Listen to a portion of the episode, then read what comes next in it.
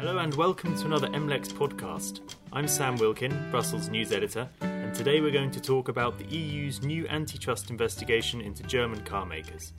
The European Commission is looking into whether BMW, Daimler, Volkswagen, Audi, and Porsche colluded to hold back the development of emissions technologies.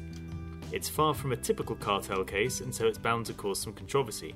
I'm joined now by Matthew Newman and Nicholas Hirst, who've been following the case closely. Hello, Matthew and Nicholas.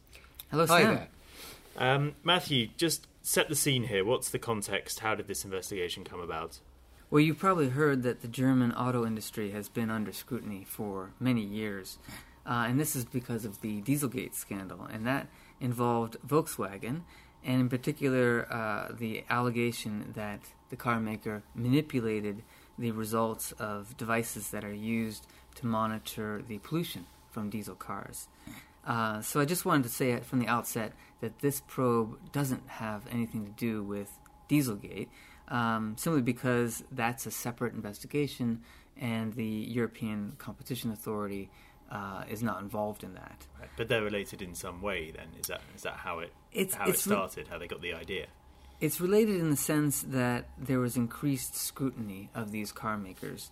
So when you look at the the idea about uh, car companies getting together, colluding, working together uh, in some sort of anti-competitive way, um, that actually is part of the context of uh, Dieselgate. Um, there's no direct link in terms of sharing uh, information on the defeat devices, but what there is uh, evidence of is that they were working together on the development of clean technology, and that technology is uh, essentially used to clean up particulates in the actual diesel fumes, and also the um, fighting uh, nitrous oxide in the uh, catalytic converters, and that's where the AdBlue tanks come in. And so the suspicion presumably is that if they're working together on these technologies, then they're not competing with each other sufficiently, and they may in fact be holding back progress and and agreeing directly or indirectly to to not compete in that way. Now, one of the things that's really important for the commission is uh, you need to compete on uh, something that's a selling point for car owners. So, if you're a buyer of a car today, you're looking to have a clean car. Uh, you don't want to have the old polluting diesels. You're expecting that the car makers are producing the best, cleanest cars. Now, what the car makers have allegedly done is they've gotten together and said, well, we don't actually want to compete anymore on something like the size of the tanks uh, of this AdBlue uh, component. This is urea that's injected into the exhaust and it, it basically cleans it up by separating the uh, nitrous oxide. Um, so that's a problem. You want to have the car companies fighting amongst each other, competing, uh, and making sure that, let's say, a larger tank could be beneficial. The car owner wouldn't have to fill it up uh, as quickly as if it were a smaller tank. But if you have a smaller tank, you would have more room for other things in the in the car's boot or in the trunk. So it's in an element of uh, competition. The commission clearly thinks that the car companies should have been competing on this technology. And um, Nicholas, if if they are found to have colluded or to have breached antitrust rules, how how serious is it? What kind of fines could they face? Oh, it's uh, very serious. And uh, let's take, I mean, we've been here before, or some of these companies have been here before, uh, since they were uh, among the truck makers that were sanctioned in uh, 2016, almost 3 billion or, or just over 3 billion euros for colluding over the price of trucks and, and the rollout of emissions. So, they could be on the hook for huge fines. But in the modern day and age, perhaps just as serious or more serious is the prospect of uh, customers filing uh, damages actions before courts uh, demanding compensation. So this could be uh, this could be consumers. You know, in some countries, it's possible now to file class actions, um, or this could be companies that uh, bought cars because they wanted to improve or wanted their employees to emit less pollution. Um, of course, you know, we're a long way from from there, but uh, the implications are certainly very serious if, if borne out. And that's been a characteristic of this trucks cartel as well, hasn't it? After that big record fine, we've now seen a wave, and it's going on right now, of, of secondary litigation, customers suing, sometimes grouping together to sue. It's it's a nightmare for the truck companies. I mean, some of the nature of some of these claim, claims are just astounding. So you have claims filed in Amsterdam or, or London for hundreds of thousands of trucks. So cumulatively, millions, presumably billions of uh, of euros. But to make things even more complicated, you also have uh, companies filing claims in Hungarian courts or Irish courts, or where they're suing over the purchase of two trucks or three trucks, or so it's really a it's really a really really complex uh, complex litigation that they're facing. Yeah, and it'd be very interesting if the if the car companies were also to to face that, even though it's as I said earlier, it's not a classic cartel. Perhaps it could um, sort of proceed in a similar way if they are found found guilty by the commission. Matthew, I mean, this this is a very different case. It's not it's not price fixing. Um, it's not a typical uh, a black and white case, and and I understand there are some elements of of um, collaboration between these car makers that the commission has already looked at and already ruled out and said no, this isn't a problem. What are they, and and where's that line drawn?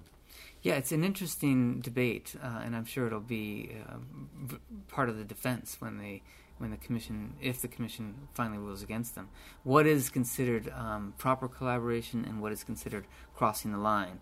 Uh, for the commission, if you were talking about safety standards, that is clearly all right, no problem at all. If you want to talk about uh, crash tests, crash tests dummies, uh, if you'd like to talk about the speed at which um, the cruise control kicks in, or even the speed when you can actually uh, have a retractable uh, roof. That is absolutely fine because you're you're not buying a car based on those safety elements.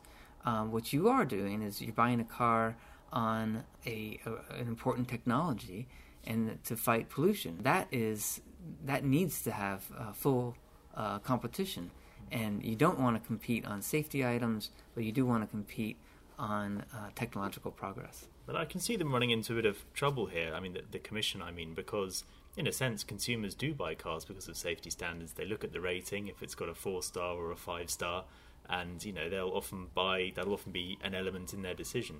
So, could I mean they could argue surely that emissions is just another thing. They are they're agreeing to a set of standards, and and they're still able to be competition within that. Yeah, and and in fact, um, our our understanding is that the AdBlue tank, which is one of the elements of this case, is an actual international standard since 2006.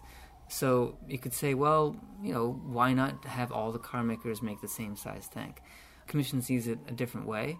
You you want to have cooperation when it matters on some you know basic functions of the car, but when it comes to something that's an extra, you know, let's say there's uh, there might be different new ways of fighting pollution, and you don't want to have car companies just remain completely static and not even try, not even what the the, the, word that is uh, that was used is dampen competition, dampen innovation. Uh, you want to have them always fighting amongst each other to have the best cars to fight pollution, and if it's um, you know particulates or nitrous oxide, we don't want to have the car companies just say, well, you know, one liter size tank that sounds good, or eight liters that sounds good. Um, let's just stop there and, and, and, and stop competing. You could well imagine that that would be part of the defense of some of these companies um, who who might say that at the time when when these discussions took place, consumers didn't this didn't really seem to be a selling point. It may be true that now people buy cars because and one of the parameters they take into account is how clean they are.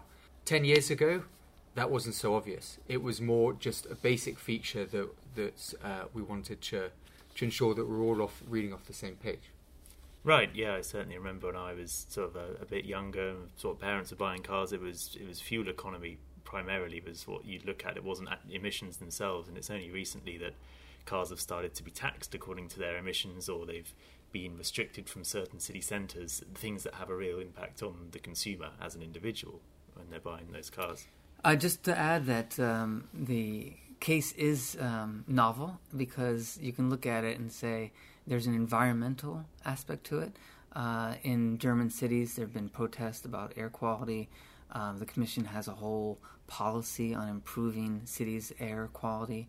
So if you take competition policy globally and say, how do we use this as a tool to help other policy areas, you could say, yes, they're doing that. If you're a defense attorney, you might say, that's completely inappropriate. You should just stick with competition rules, antitrust. Did we collude or not? Well, it wouldn't be the first time that the uh, the Commission's antitrust department has been accused of overreach, which is what makes it such an interesting uh, interesting topic to follow. There is another novel aspect of this case because, as we said earlier, this is not a typical cartel where they're looking at price fixing or, or market sharing. But the specific charge here seems to be that the companies may have dampened uh, innovation. And that indicates how the Commission is drawing the lines between the discussions that were okay on you know, retractable roofs or the cruise, the speed at which cruise control would, would kick in or, or, or get removed. And this particular area, which it's decided these discussions are illegal because of this, this impact on, on innovation. Now, of course, innovation's a buzzword in Brussels at the moment because um, the Commission has started looking at innovation in, in merger cases in the last few years. Uh, this has ruffled a lot of feathers. People ask, how, as the Commission, can you really predict the impact that a merger will have on innovation in four or five years' time.